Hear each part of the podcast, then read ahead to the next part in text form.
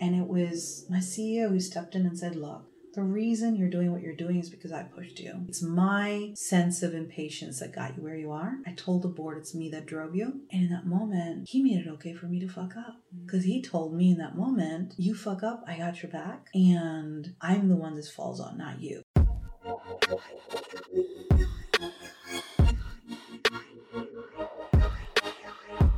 What's up, standouts? It's Yolanda, and this is episode number four of How She Did It.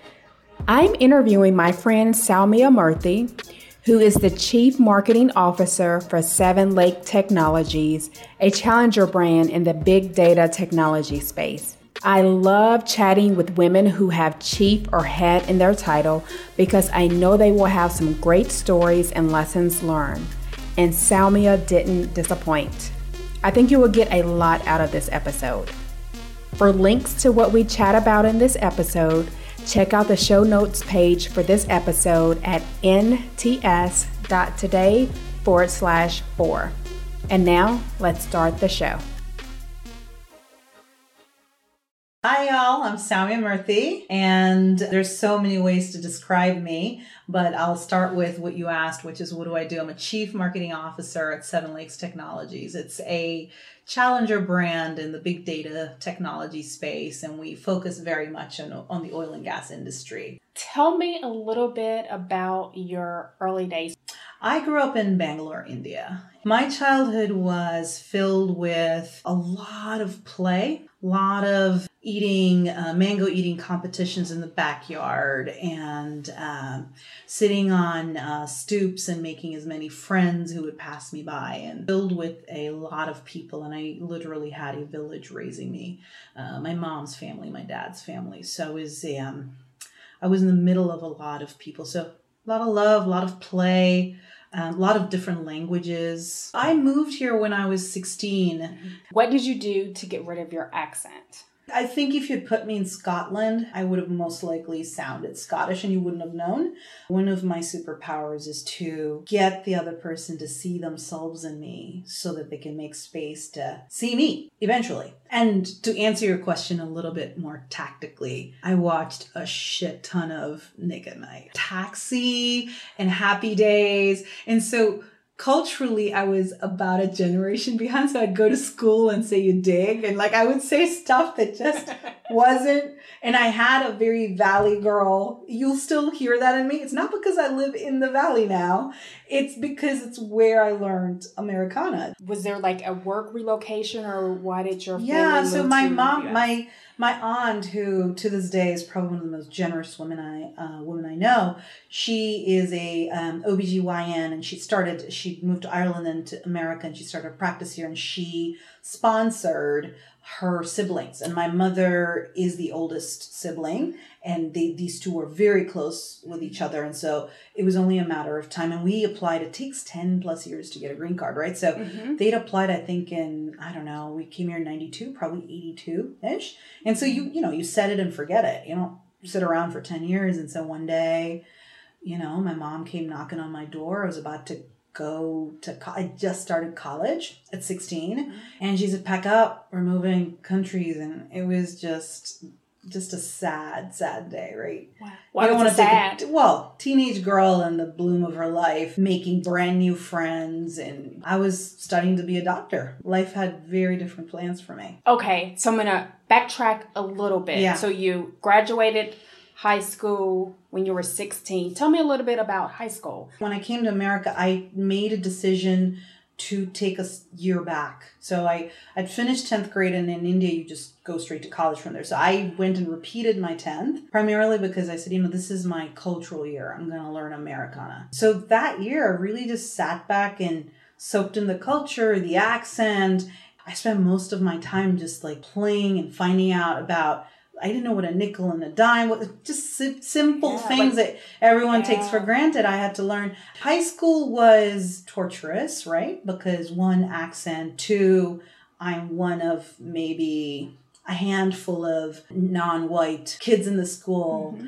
And coming from the culture I did, we hold hands and we we touch a lot, we hug. And so I would have Butch and Dyke written on my lockers, uh, which I had to go look up the dictionary mm-hmm. and like, what's that? And and I was like, well, what is a lesbian? And so so I didn't even know enough to know that that it was coming from a place of hate what I learned was in America, people have a lot of issues about proximity of space and demonstrating love physically. So there was all this part of like, I had to learn not to be me. And that part was most of what high school was. What I ended up doing, because I had to channel it somewhere, I ended up starting a debate team. I would enter radio shows. I was like, You don't like my accent? I'm going to say the Pledge of Allegiance to you every day on the loudspeaker. I basically said, You don't think this is cool? I'm going to be everywhere. I don't know exactly why I reacted that way.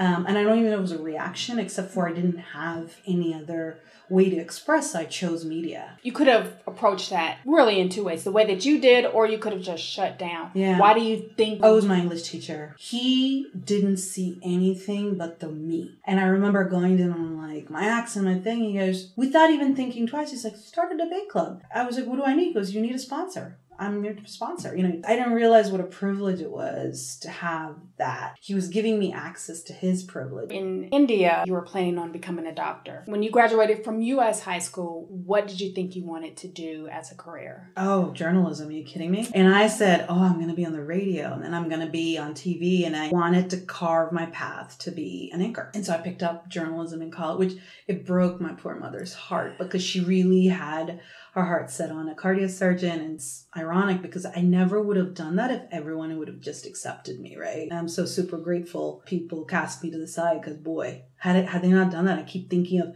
how I would just become one of the goats. I was meant to stand out, so there was no other choice. So I took up uh, journalism and Spanish literature. And where did you go to college? Towson University. At the time, I knew I was going to be the primary caregiver for my parents. They were fully able to take care of themselves. It's just I was already at the time paying for bills, and I knew financially I would be a stronghold for them. So wherever I went, I needed to be close enough. I had let go of my dream of California because my whole since I landed was what is the fastest road to California? Why California? I wish I had a great reason. I think it's because of Hollywood. I'm such a big movie buff. I mean, my dad and I would go watch two, three movies a day. Did you major in journalism there? I did, and in, in uh, Spanish literature. So, are there some people or events that influence your career aspirations? Somewhere along the way, the, the, the profession of public relations started to, which is quite different than journalism. Both angles, what you're doing is you're telling the story of somebody. One you could say is more objective journalism. One is far more you're making the story but it was always about the story. And so going into public relations felt like it fit me more because I wanted to make the story. back then, I didn't know these words, but this was always in the back of my mind that I'm putting something out in the world and the world then sees what I'm seeing. So when you graduated, what did you do next? I was waiting tables. A CEO of a startup would always come by at the bar and sit down, and he just loved my spunk. And he was there with his head of marketing and said, Hey, there's this thing called the dot com boom that's happening. I said, Dot what? It was 1999. And we would love to have energy. He pulled me into his world of technology, and the bug bit me right out of college. There were maybe 20, 30 people, and he was just an incredible visionary so I was part of helping them create what we call the digital divide. And who we were selling to were the underserved urban communities who didn't have access at the time to the last mile, which is the telephone. Back then, the internet, we created an entire brand around it. So, what did you specifically do at that company? When I went in, it was to, they had a culture of you're going to pick up the phone and you're going to serve the customer, like customer support, because mm-hmm. we want you to learn what it means to be part of a telephone company. Back then, they'd just been deregulated. And so your competitor is also your wholesale, like they're giving you your phone lines. So they would give me like what I call pigtail projects. You can't never really straighten out a pigtail. They would give me this pig and go just straighten the tail and I would just never give up. One of the pigtail projects was go figure out market sizing of this digital divide. And at that time I had no idea. I mean, I studied Spanish literature. So how did you tackle that project? He had mentioned that there's this thing called the Bureau of Labor Statistics. So I called them and I said, I will come and sit with you till you teach me. So I drove to DC and this guy clearly people don't drive to the Bureau of Labor Statistics and sit with him. He was so excited. So I sat with the statistician till he taught me everything he could. He gave me all the data. And so I became the one person who knew the market. I was the one the CEO would put in front of money people. Because they want to know what's this market about. And they're like, yeah, she'll tell you. Sometimes you got to pick up the phone. It's still true. What led to you leaving that company and what did you do next? What started happening was at that age, I didn't realize that I would go to work and feel this heaviness of not wanting to go in there and be afraid. And a lot of it was sexual harassment. I just didn't realize it. Um, telling me that I would look good in his pants. I was too busy being strong. This man had struggled with multiple battles of this, and that's why I'd left corporate. And he struggled with that with quite a few other women. So what was a disservice was the other women, older women, executives, did not come to the support of the other women there, knowing the predatory nature of not just him, but also his general counsel. Well, what I did know was super confusion because here was a man who was spending hours coaching me on becoming an excellent marketing person. I mean, hours on teaching me statistics, hours on presenting who I was. And I felt this benevolence of a CEO who is coaching me and grooming me. Fortunately for me, I'd mentored for a wonderful, wonderful woman. So she, I'd gone to her, uh, I was volunteering for something and I'd run into her and explain the situation. And she, you could, I still remember her face. And she had said, if you are ready to leave that, I have a position for you. All of that added up to this sensation of complete confusion. And so going and working for her shifted that mode. And I never really thought about it after that until a long time after. Okay, so really fortunate. Someone yeah. offered you a job. So what did you do there? That was it was a nonprofit, getting people to move to live in Baltimore City. I will say I've had a career of selling and marketing the most interesting products that other people are like, what? What she did for me again was this like thing of, yeah, this is what you'll go do, as if I was supposed to be able to do that. So you don't think, oh, ah, it's a stretch goal. She had me at 22, 23 teaching realtor classes, what the kind of loans and grants and possibilities of neighborhoods and marketing each neighborhood, giving them details. And, and there I was working with realtors to get them coached up. What skills did you need in order to be successful at that job? Being able to teach more than anything, get past my age and what I believed I should know, could know, and speak to serve as opposed to speak to advise and speak to provide opinion. Explain the difference. So, speaking to serve, I would stand in front of the class with this complete intent of imagining these realtors being able to walk away and make money because of the kind of information I was giving them. So I would always come in with the, y'all need to make money. This is how you could use when someone comes in, you are able to give them all these additional things that are of no extra cost to you, but it, to them, you're going to be heroes. Speak to Serve was where I set this mindset of customer experience. And uh, the other big thing was in a, a true sense of entrepreneurship because how do you generate revenue for a nonprofit, right? So we would go make relocation kits, and she had designed the outside look and feel of it. Mm-hmm. And I would go to all these different places and get, they would give it to the free because you're, and I'd put them together and we charge people 10 bucks for each kit. Live Baltimore made money was selling of the kits, and I'm assuming that you charged for, for the referral to realtors. Yeah, so we okay. also charge. They would come and think about it. People would come in, and what's their first point of contact? Live Baltimore. They're not calling a realtor first. They want to get to know what's okay. happening in the city because we were promoting living in Baltimore City. So whenever we would get that, we'd say, "Hey, we work with realtors who specialize in knowing neighborhoods, and they can connect you to your next home." And then my job was to give referrals to realtors, so they paid to be part of that referral bank. Why did you leave? I wanted to be generating revenue. I wanted to be building business. And why? I wish I could tell you, but my family is full of healers or doctors and nurses. And I mean, if we could stop talking about past life, that's the only other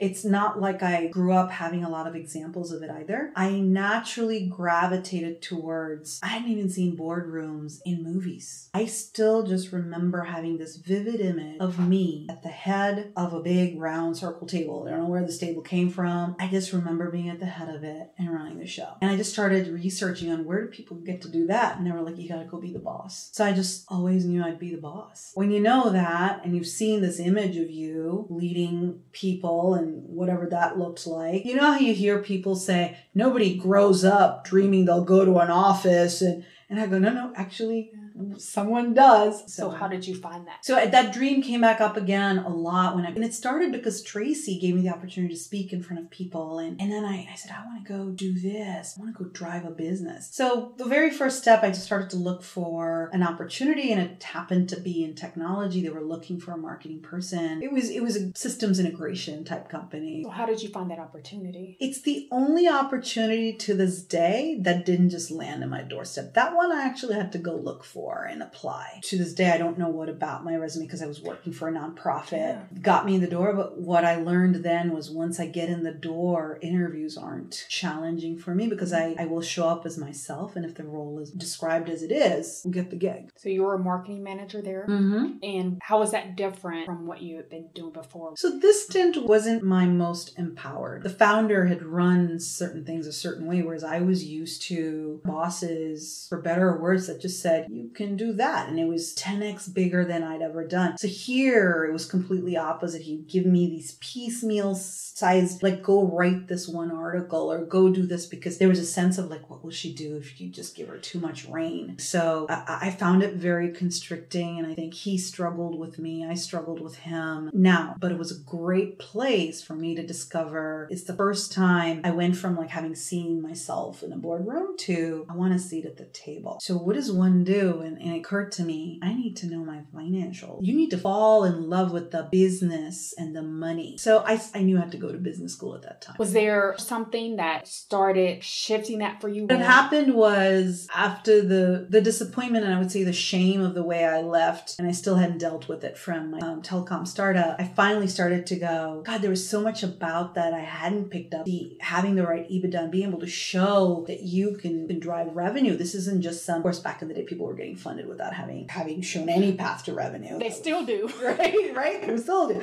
So that company was different. They had generated revenue. So I, but I didn't know any of the language. I was like, what is EBIT? Why do you need to know what's an income statement and why is that so different than cash flow statement? So I knew then that if I wanted to have that seat and never start my company, I needed to go learn the basics. I chose business school and very specifically because I wanted access to the people in the world of business and I had none. I had no network network. So I caught on to this whole idea of privilege and access at a pretty young age.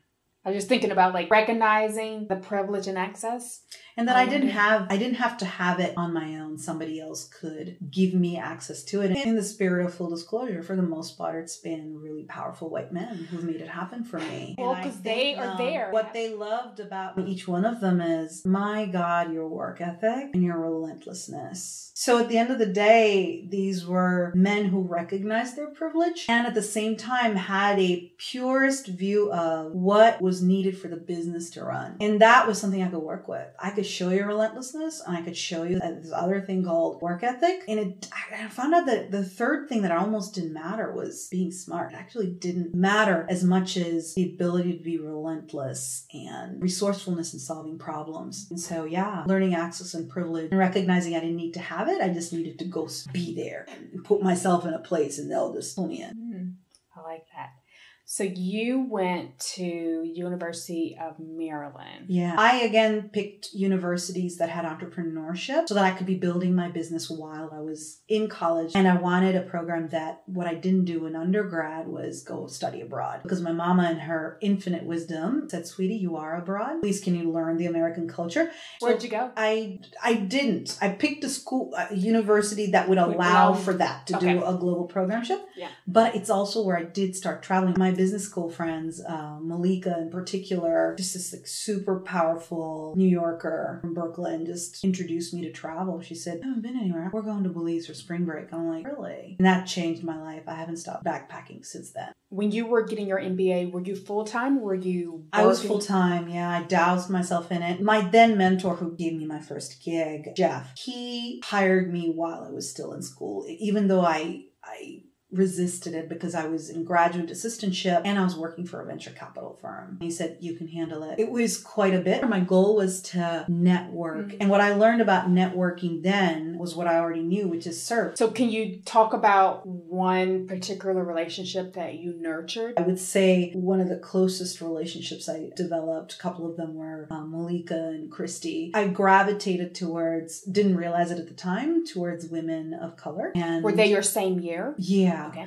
One's Filipino, one's black. At the time, I didn't realize it. We could have spurned each other, right? Because we're alpha, and they could have said, boy, this girl is out to get whatever she can, and she's all business, or they could have made me out to be that person. Instead, they brought me in closer. When I went through a breakup, there was Christy who pulled me in and nurtured me. My body just said, see ya. And she nurtured me through that, took me home and um, to her family. And Malika is the one who said, you're going through the stuff. We might as well do it in Belize. She said, while in Belize, we're going to not talk about this. She completely changed my life because after that, travel is became a portal. I say a portal because portals are where you leave one energy field and you go to another so you can experience yourself in a way you've never experienced yourself. And then you bring that person back ended up backpacking with her. Where'd you backpack? So we did Asia. She'd already done Asia. I think she was just kind and generous, and because I'd never done anything, everything she planned would be meticulous, and I would pick places with bed bugs. And and she'd go, I told you to book things, and I'd say, I have the first night figured out. Couldn't we figure out the rest when we get there? And I realized that was my travel style to this day. Mm. And um, she recently called me and said, you know, I'm trying out your style. This whole like book one thing and then figure it out, and it warmed the cockles of my heart. So you finish your MBA. Yeah. And you get it in finance and strategy. What's next? I wanted to be that person, be that woman person that's going to just rock that spreadsheet. I could. I just was so much better at feeling the energy of a room and getting people to buy into ideas that they couldn't even fathom they would would you know? So i gravitated towards marketing and sales because of that. You were a consultant with Bearing Point? I did. I wasn't done with schooling as such okay. and consulting just gave that space. Is there like a memorable project that or company that you worked with during your time? The largest stint was Sysco the food distribution company and project is memorable for a few reasons. Number one again i landed up with an engagement manager and a managing director who were like oh yeah you go hang out with the COO and the head of this because you can go drive revenue doing this. Over time, when I look back, I was always pushed into like, go make us the money role. I kept resisting that till this particular role. So that project is memorable because I had to prove my financial modeling skills. Uh, the company had just acquired $2 billion in assets and they had to figure out how to mer- uh, make the, the, the, business units success, um, profitable. I just thoroughly enjoyed traveling the country, meeting the different operating centers, very male driven environments. I was walking into chicken coop plants and vegetable cutting plants, and this 28 year old walking in and interviewing sales executives. So that was an incredible experience. So, what skills are required? Interviewing. You cannot be a strategic thinker and not love problems. You must love the discovery of problems and the discovery of business and business models. We would, for example, there are case interviews that companies at McKinsey and do. Why, why do they do that? They're looking to see how you solve problems. In order to do that, you have to love defining the problem first. And so, a huge part of the skill set is that they call it being analytical. For me, it is still less about being analytical. And there's so much pushed in about linear thinking and it's step one, step two, you do your SWOT analysis. So I learned all those pieces. What I learned though is the ones who really are problem solvers are hyper creative, hyper lateral thinkers. And so I learned that of myself, that I would go in and solve problems in a way that most of the linear thinkers had not cracked the code yet. The best thing that ever happened to me in that span of my career was that this development of structured curiosity and scientific thinking, the best things strategy consulting gives you. Did did Bearing Point have a philosophy on how they did these interviews, or was that something that you figured out on your own? Like, how did you know how to become this better type of interviewer? The type of thinking of hypothesis driven interviewing is there. They teach you a lot of that. And frankly, while we were part of Bearing Point, put a lot of hours into grooming your ability because you're taking in 27, 28 year olds and putting them around executives. The only way you can make that gap in age and experience work is if you give frameworks within which these guys can then solve problems. Hey, standouts. In each episode, I like to take something my guest says and provide a resource on how you can develop that skill. So this week, my resource is related to curiosity. As a consultant, Soumya learned how to apply structured curiosity when she was interviewing her clients. If you consider a lack of curiosity a flat side, check out the book Curious by Ian Leslie. One of the chapter titles is Stay Foolish, so I think it might be light and helpful. A link to the book can be found on the show notes page at nts.today forward slash four or check your local library. Was there someone or some situation that helped or hindered you?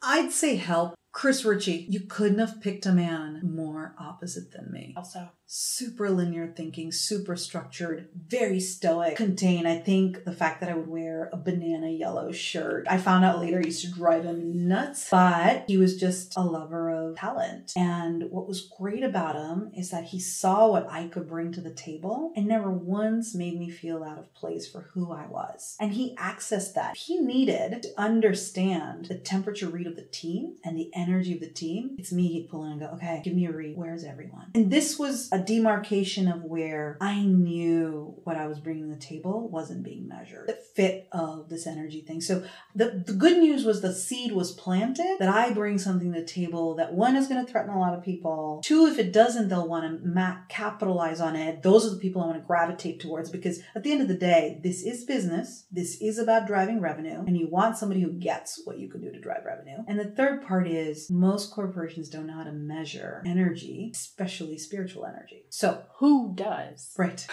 All of it means you have a sense of groundedness that allows you to deal with a high threshold of uncertainty that's thrown at you. And the person who gets rooted in their truth and their inner voice is the one you want in the room because everyone else is feeding off of that energy and also learning how to stay grounded in theirs. So then you are in that position with full joy because what else you got? So, how did you nurture that in yourself? It didn't. I fought that a lot. When and at the peak of fighting it was in strategy consulting. I was so hardcore focused on being linear and analytical. I had to fall pretty heavily on my face in my personal life in order to get to a place to understand that I will keep getting shaken if I don't go figure out how to stand in my voice. And so, while at work it looked like I was all strong and Shira, the reality was I wasn't fitting in and it was definitely a bit frustrating. Personally, what was happening, if you remember, I talked about man in business school, we were moving towards the path of marriage. And as we got closer, his parents were excited. My parents were like, hey, when's this ring coming? And it was earth shattering for me, and I'm sure for him as well. Soumya, I don't want our kids to be disadvantaged because they're not going to be white. If I married you and we had children, they wouldn't be white and it wouldn't work out. And so I'd like to say this is the first time that happened to me. It was actually the second time, and it was the only two times I thought of love and marriage. And so that shook the entire core of me. Why is that important to career? It's important because something like that is attached to core center. You don't show up to work as anyone else but you. And I fundamentally had to say, okay, it's all connected. I'm the same girl here and there. And what am I doing that he didn't see that I'm not white? And that's the beginning of me going on a search mission and discovering truths about myself because until then I had never spent any time in self awareness. I was very much about analyzing others. And it was one of the first truths that came out of that process I had begun on my own was Soumya, you've been so involved in fitting in that you don't realize how much you've become white mainstream white in your culture and everything from the way you dress to the way not so much you speak but in the way that you don't embrace the nuances of your culture and your roots in India. And so doing that allowed me to climb where I was in my corporate career. And I really couldn't blame my then boyfriend for having seen white until he had to procreate with me. He didn't walk out the door, I did. I wasn't fully me. Had we married, more than likely he would have made his quote unquote sacrifice and married a non white person. It would have worked out. It was my awakening to say, You have completely killed this inner voice so you could sound and have the privilege of a white person. That was the beginning of self awareness. You leave Bearing Point. Mm-hmm. Why? So, Bearing Point at the time was going through a financial and spiritual crisis at the same time. The, the then CEO really played the game very poorly. So, in financial terms, we had day sales outstanding. It was 120 days. What that means is if you're, it doesn't matter how much revenue you're bringing in, if you're not collecting, you are in deep doo doo. I could have continued in consulting. Consulting doesn't give you the ability to roll up your sleeve and actually implement this idea. I knew who I was by now. And someone who were you? Someone who would disrupt the business as usual. I needed the latitude to go into an industry that was ripe with disruption, and that was technology. So this is when you went to Deltek. I did. And how did you find that opportunity? The head of sales and consulting, she had gone on to become the head of sales of this this company, Deltek. So Carolyn Perron. I went and met and I said, Carolyn, you know, I think I want to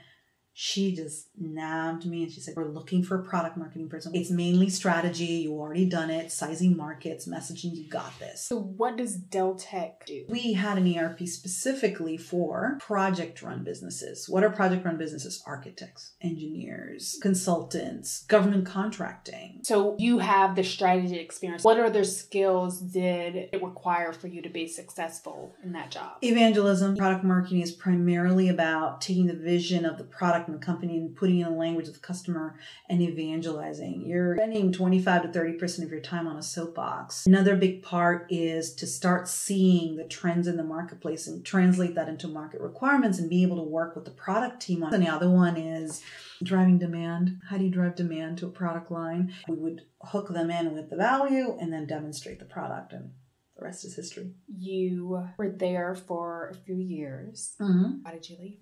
At the time, uh, leadership was changing, and most of the folks who had groomed me, and including Carolyn, were all exiting left. And I was no different than anyone else. When your senior leadership leaves, it gives you a moment to pause and go, Is this where I want to be? Where is the future for me? Mm-hmm. And uh, one of the things I recognized was all the things I wanted to gain from the company in terms of building a brand, driving demand, becoming a product marketing strategist. I'd gotten all those pieces and I wanted to explore more. And again, I hadn't gone looking. Jeff, who had been my mentor in, in, business school, came back and said, Hey, I just became the chief strategy and marketing officer of Unisys. I was like, I want to go west, Jeff. And he goes, Yeah, but you're going to work directly with the CEO and me. And one thing I'd learned through Access and Privilege was sponsorship. Go where there's sponsorship mm-hmm. because that's very different than mentoring and coaching. Sponsor is someone who can give you access to privilege, period. End of story. So, Jeff was someone that you knew from MBA school? He had seen me in a case competition and said I would work for him. He ended up hiring me to Bearing Point. So that was a long stretch from MBA school to going to Unisys. Mm-hmm. What did you do in the interim to continue the to relationship? We've had such a bond that anytime I pick up the phone, it feels like I just spoke to you the other day, and we're so vulnerable with each other. Who I see of me in his eyes when I met him, he looked at me, and I remember him saying, "You don't know what I know that I know about you." You're a CEO. Can you trust me until you see it? So there was this other world relationship of this dude that just believed in me and vice versa. His whole goal was to give me this space where I got to be my fullest. And so when I look back on it, what a freaking gift. I would give my power away in a meeting. He'd go, don't ever give me credit again for what you did. And I go, okay, got it. He was teaching me power. Along the way, what happened was I became his peer. And I remember the first meeting, just like profusely thanking him for getting me to this position, like as if I was some acceptance speech, right? He pulled me aside and said, You we're in a room full of your equals. Now, by the way, he was telling this to a girl who's 34. Every man in that room, except for one, was a 55 plus year old white male. Mm-hmm no one looked like me and to completely get into the space of you belong here overnight wasn't going to happen but it did happen in that instance when he said don't ever give me credit for what work you have done that's really what he was teaching me mm-hmm was you don't give power away that way. All I did was open the door. And because he didn't understand that doors just don't fly open. Because they flew open for him, I'm right. sure. What yeah. he taught me was that you gotta feel that that was, of course, the doors flew open. Until you feel that, no one else will feel it. Um, so, as a head of marketing, what did you do for Unisys? So I still reported to a CMO because there was a three different business units. Unisys is mostly known as a services company. It's also why, and the technology part was becoming lesser and lesser. But how do you get rid of a business unit that drives most of your profit, right? I went in because they had convinced me that we are becoming a product company. So that was why I went into Unisys because I said, wow, what a challenge to take this really old brand and to start re-energizing and bringing what I call a challenger brand. And that's my specialty. So what skills did you have to learn for you to be good in that role? To be the David in the Goliath story.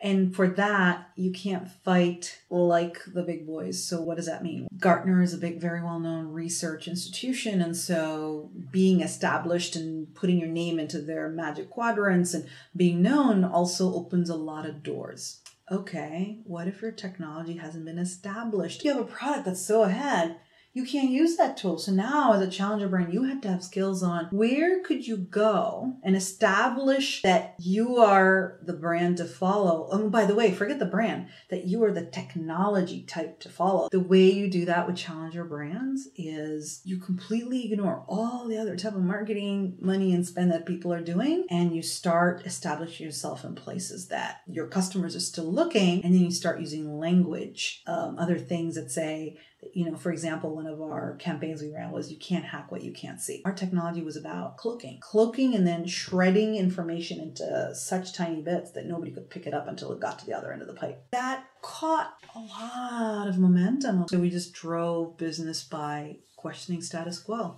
And boy, I literally spent my entire life to be that person.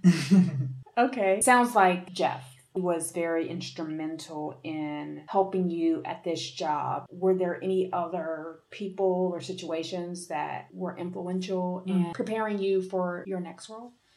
So if Jeff were here, he'd ask me to correct you. All he did was open the door, mm-hmm. and there was literally nothing else he did. And I'm not saying that because I'm sure Jeff will be listening to this if he knows I'm speaking a podcast. It has nothing to do with his desire to help me or anything like that. But I'd reached a place in my game where the doors were all open. I just needed to walk through, and I started to do that. I started to spend more time with Dominic, who was the head of the business unit. And then he was the one who went to Quincy and said, I want her to run marketing for me. Um, very strong, paternal leadership with a lot of, you're here because I trust in your ability and you can run with it. And so that trust, again, since you asked which person, his trust in me. He never one day looked at me any differently than his chief technology officer or the gentleman to this day who's one of my close friends. We were a tight team. So, Dominic, when you went to him, what types of questions or things did, did you do in order to, I'm not going to say exert your power, but to showing you how to step into your power mm-hmm. as a mm-hmm. CMO? You know, Dom and I spent 30 minute clips. He taught me that you didn't need time to access power, you needed energy, and you spend your energy wisely. So the fact that he would give me 30 minutes meant something. The point being, yeah, we did talk about his daughters, and he clearly had a sense of raising strong women. And more importantly, power or establishing your sense of self inner voice, all of that was about leaving all the other voices of, oh my God, I don't belong here. Come straight to the issue, call the issue out. Hey, is someone on the team not playing well? And is that impacting your ability to deliver? Ask him for advice if you think he can solve the problem. That's it. So the, the, the communication was always clear of any stories. So clean, clear language, um, vulnerable, being able to say, This I don't know how to do, or this is not going to work out well. Always knowing my details when I walked in. So he can rely upon me when he would step in. And, and then I'd ask questions like, it's one of my favorite questions. Why do we think we'd fail? Because there's always that energy of this won't work out. And I make room for people to say it won't work out because. So when they cleared all the stuff, and I wouldn't try to solve all their problems, but 80% of it would disappear the minute they voiced it. So I only had to contend with 20% of the BS. And out of that 20%, 10% was legit. So he watched these kind of things and just kept making room for me to do it. I think there were like two key things from your interview is owning your power mm-hmm. and then making room. There's one other thing, if I may. Mm-hmm. And that has to do with Quincy. Quincy, who was the chief marketing officer, he now is the chief marketing officer for IBM's cloud business. And he was the first place where I fully felt safe to keep failing. And he would just make the space to go enough to go, okay, that wasn't how it was supposed to go. And these are the consequences, but that's okay, stand up. So one of the things I notice that is across a lot of the alpha women, myself included, is because of what we believe we had to do to get to where we got, we tell ourselves we cannot fail. Unfortunately, you cannot get past middle management and you will not sustain leadership. Why? Because you are transmitting this energy of I cannot fail, and you have an entire team, an entire business that will not sustain itself because you just told everyone with your energy you cannot fail. The biggest part about, and call it a ladder to where I am now, is this complete freedom to fuck up. But what does that look like from a leader? I feel that sometimes leaders say that, but then their actions don't match what they are saying. They're so, not really allowing yeah. it to happen. What what was it about Quincy and your current mm-hmm. boss that let you know that that was really true? I'll take Shiva because we've dovetailed right into our, my current position. Shiva and I are off by a year. And why do I say that? Because there's a sense of kinship of experience. But he, in terms of experiencing building a business, he's eons ahead. He built a $15 million business way before I ever stepped in. And board had said, you need a CMO. So I'd walked into a position where he had brought me in because he was told he needed me. And so he left a lot of leeway and rope. So what did I do? I ran with it because I thought I needed to demonstrate results immediately. One of the agencies I hired sucked up a big part of our budget and they were a big company PR company. They sucked at giving us the attention and it was humiliating and it was so much money for us. When I look back, spending money to make money was where I'd come from. And so I wasn't willing to take the ownership of that that had happened. And it was my CEO who stepped in and said, Look, the reason you're doing what you're doing is because I pushed you. It's my sense of impatience that got you where you are. I told the board it's me that drove you. And in that moment, he made it okay for me to fuck up. Mm. Because he told me in that moment, you fuck up, I got your back. And I'm the one this falls on, not you. So now get up,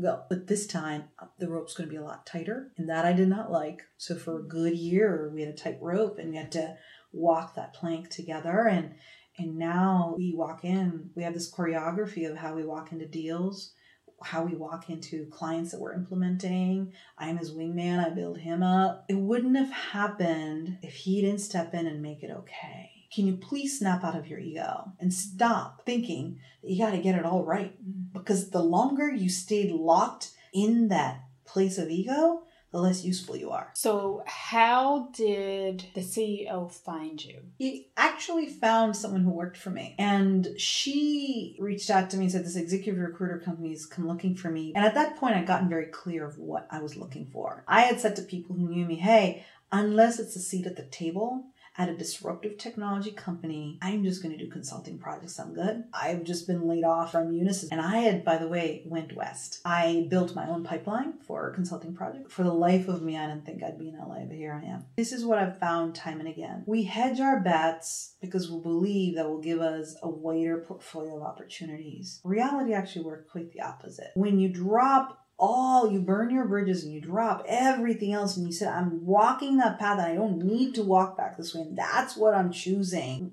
i think it was two weeks later that my colleague knocked on my door and said hey i think i have something for you in la and i went yeah okay and within three weeks of that they hired me oh wow so life does work that way. I always say there's freedom and commitment, and in fact, that's the only kind of freedom. And when you fully commit, all the other noises just go away. Yeah. But key words Fully commit. Fully commit. yes, yes. yeah. So you are working at Seven Lakes Technology, but you also have another special project that you're working on. Do you want to tell everyone about that? Definitely. If you haven't caught on to the theme in this podcast, I've only dropped Alpha Woman in there a few times. Throughout my journey of self awareness and using business as my spiritual grounds to for growth, what I recognized was boy, it would have been great while I was going through all of this. Had there been a place that told me right in the beginning, fuck up and fuck up a lot and experiment, have hypotheses, cultivate this incredible curiosity. If I could just take those 10 years and put that many more quests in front of me and make it a normal part of my living, I can't help but think what that would have done for me to not necessarily dismiss my alpha, but to make that alpha in me far more focused. And so, what I'm creating is a digital lab designed for alpha women to practice their inner voice. But I think the biggest distinction in this lab is this. As an alpha woman, I've chased spirituality like I did everything else, like a goal. It doesn't work that way, it's a lifestyle. Soul Quotient is the lab's name. The idea of being part of this membership is to connect with other women who operate in extremes and not for that to go away. But when you operate in the extremes, how can you now be amongst a group of women with whom you don't have to explain yourself? That's the Soul Quotient Lab that um, is going to launch in September. Well, now we are on to our like rapid fire yeah. section. So when you need a boost of confidence, what do you do? what I just did. I take incredible deep breaths. There's something about creating space. So usually when I don't feel confidence is because I felt like the space, like I have no space to be. And so what I do is I create space. I just breathe like unnaturally long breaths, like I'm having some kind of possessed, you know, shamanic breath. And it just all of a sudden makes me feel like a superstar. It really helps in board meetings. Okay, so I have this book. It's called Listography, and it is a way of doing a autobiography of yourself through list. I want you to pick a number between 5 and 135. Okay, 9 places you've lived. Oh, that's a good one. Bangalore, Baltimore, Washington, D.C., Columbia, Maryland, uh, Rio Vista, California, and Los Angeles, California. Oh, you've lived some places. Yeah. Very cool. What is something that you geek out about? So I love, love teeny bop music. Examples? so they're not memorable enough for me, okay? So I, I can't claim for it to be memorable. But you I can sing it no, neither. I can't do either. but what I will tell you is the reason I say geek out is I live in such depth most of the time revenue, numbers, soul quotient. I mean, come on, right? And so when I just need to be, I'll just turn on like Korean pop. So you're, you're a big K K pop fan? I have a friend that is totally into K dramas and she tries so hard for me to get into them too. She's like, I promise you, Yolanda, if you just try this one, you're gonna be like, why did it take you so long to get into this? And I'm like, okay. What I like to ask people about is squad care. So, who are some people in your life that you turn to when you need help? That squad has changed over periods of my life as you can imagine as you grow into who you are that changes the one constant is my mother. She is my nutritionist, my spiritual mama jama. She can feel my energy. So she's my squad from just her presence and her friendship and her ability to call out my bullshit with grace. Another person on my squad is my trainer. Any good leader should get a trainer. Just someone who just gets you out of your seat and go work out. And he's a wellness coach, Mike Gonzalez. He runs Entrepreneurship Academy. So he's a big part of that squad because uh, there's a sense of discipline and rigor and also the woman that I'm becoming that he's a big part of. And I would say the third person, without a doubt, is my current CEO. I spend 60 hours a week with this man. There's a level of leaning in and being an open soul that that works for us. Who are some women of color possibility models? And that's someone who shows you that it's possible to live your dreams. So there's some people that inspire you. Does it have to could it be fictional characters too? I put no. My only requirement is that it's a woman of color. So I'm feeling slightly ashamed because I tend to be terrible with remembering names, but I remember their entire persona and their spirit. So please go with me here. There is a woman who started, I believe her name is Ruchita, um, a woman who started a, an organization named Apne Aap. It is an organization in India that primarily focuses on extricating women from brothels because red light districts are huge in India and, and mm-hmm. prostitution is a way of how these women have to make a livelihood and then their daughters get into it at the minute they come of age. So she brings them out of these, gets them educated and moves them into spaces and what it takes to go be in that space and bring women who otherwise wouldn't have had that, just insane. So to me, that's incredibly powerful.